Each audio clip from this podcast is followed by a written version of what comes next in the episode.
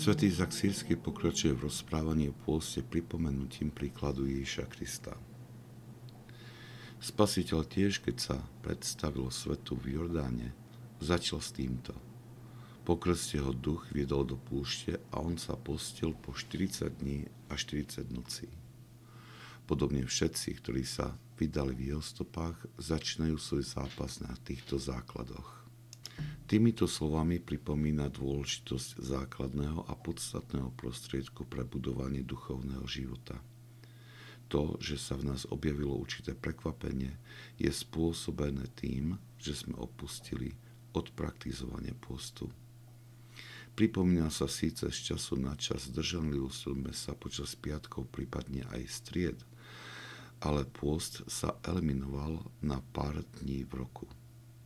Toto uľahčenie pôstnej disciplíny bolo uskutočnené s dobrým úmyslom, ale s odstupom niekoľkých desaťročí sa môžeme pýtať a hľadať, či to prinieslo dobré ovocie.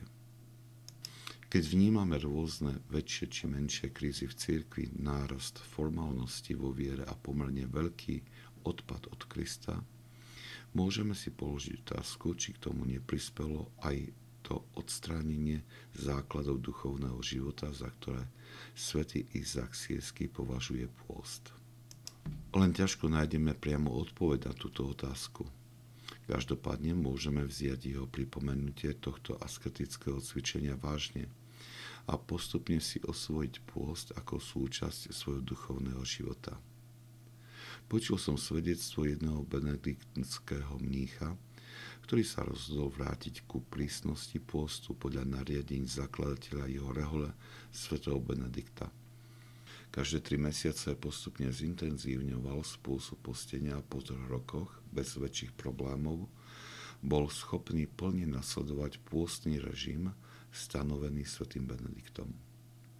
Myslím si, že táto cesta postupných krokov je vhodná pre každého z nás – aby sme tiež obnovili zanedbanú prax pôstu v našich životoch.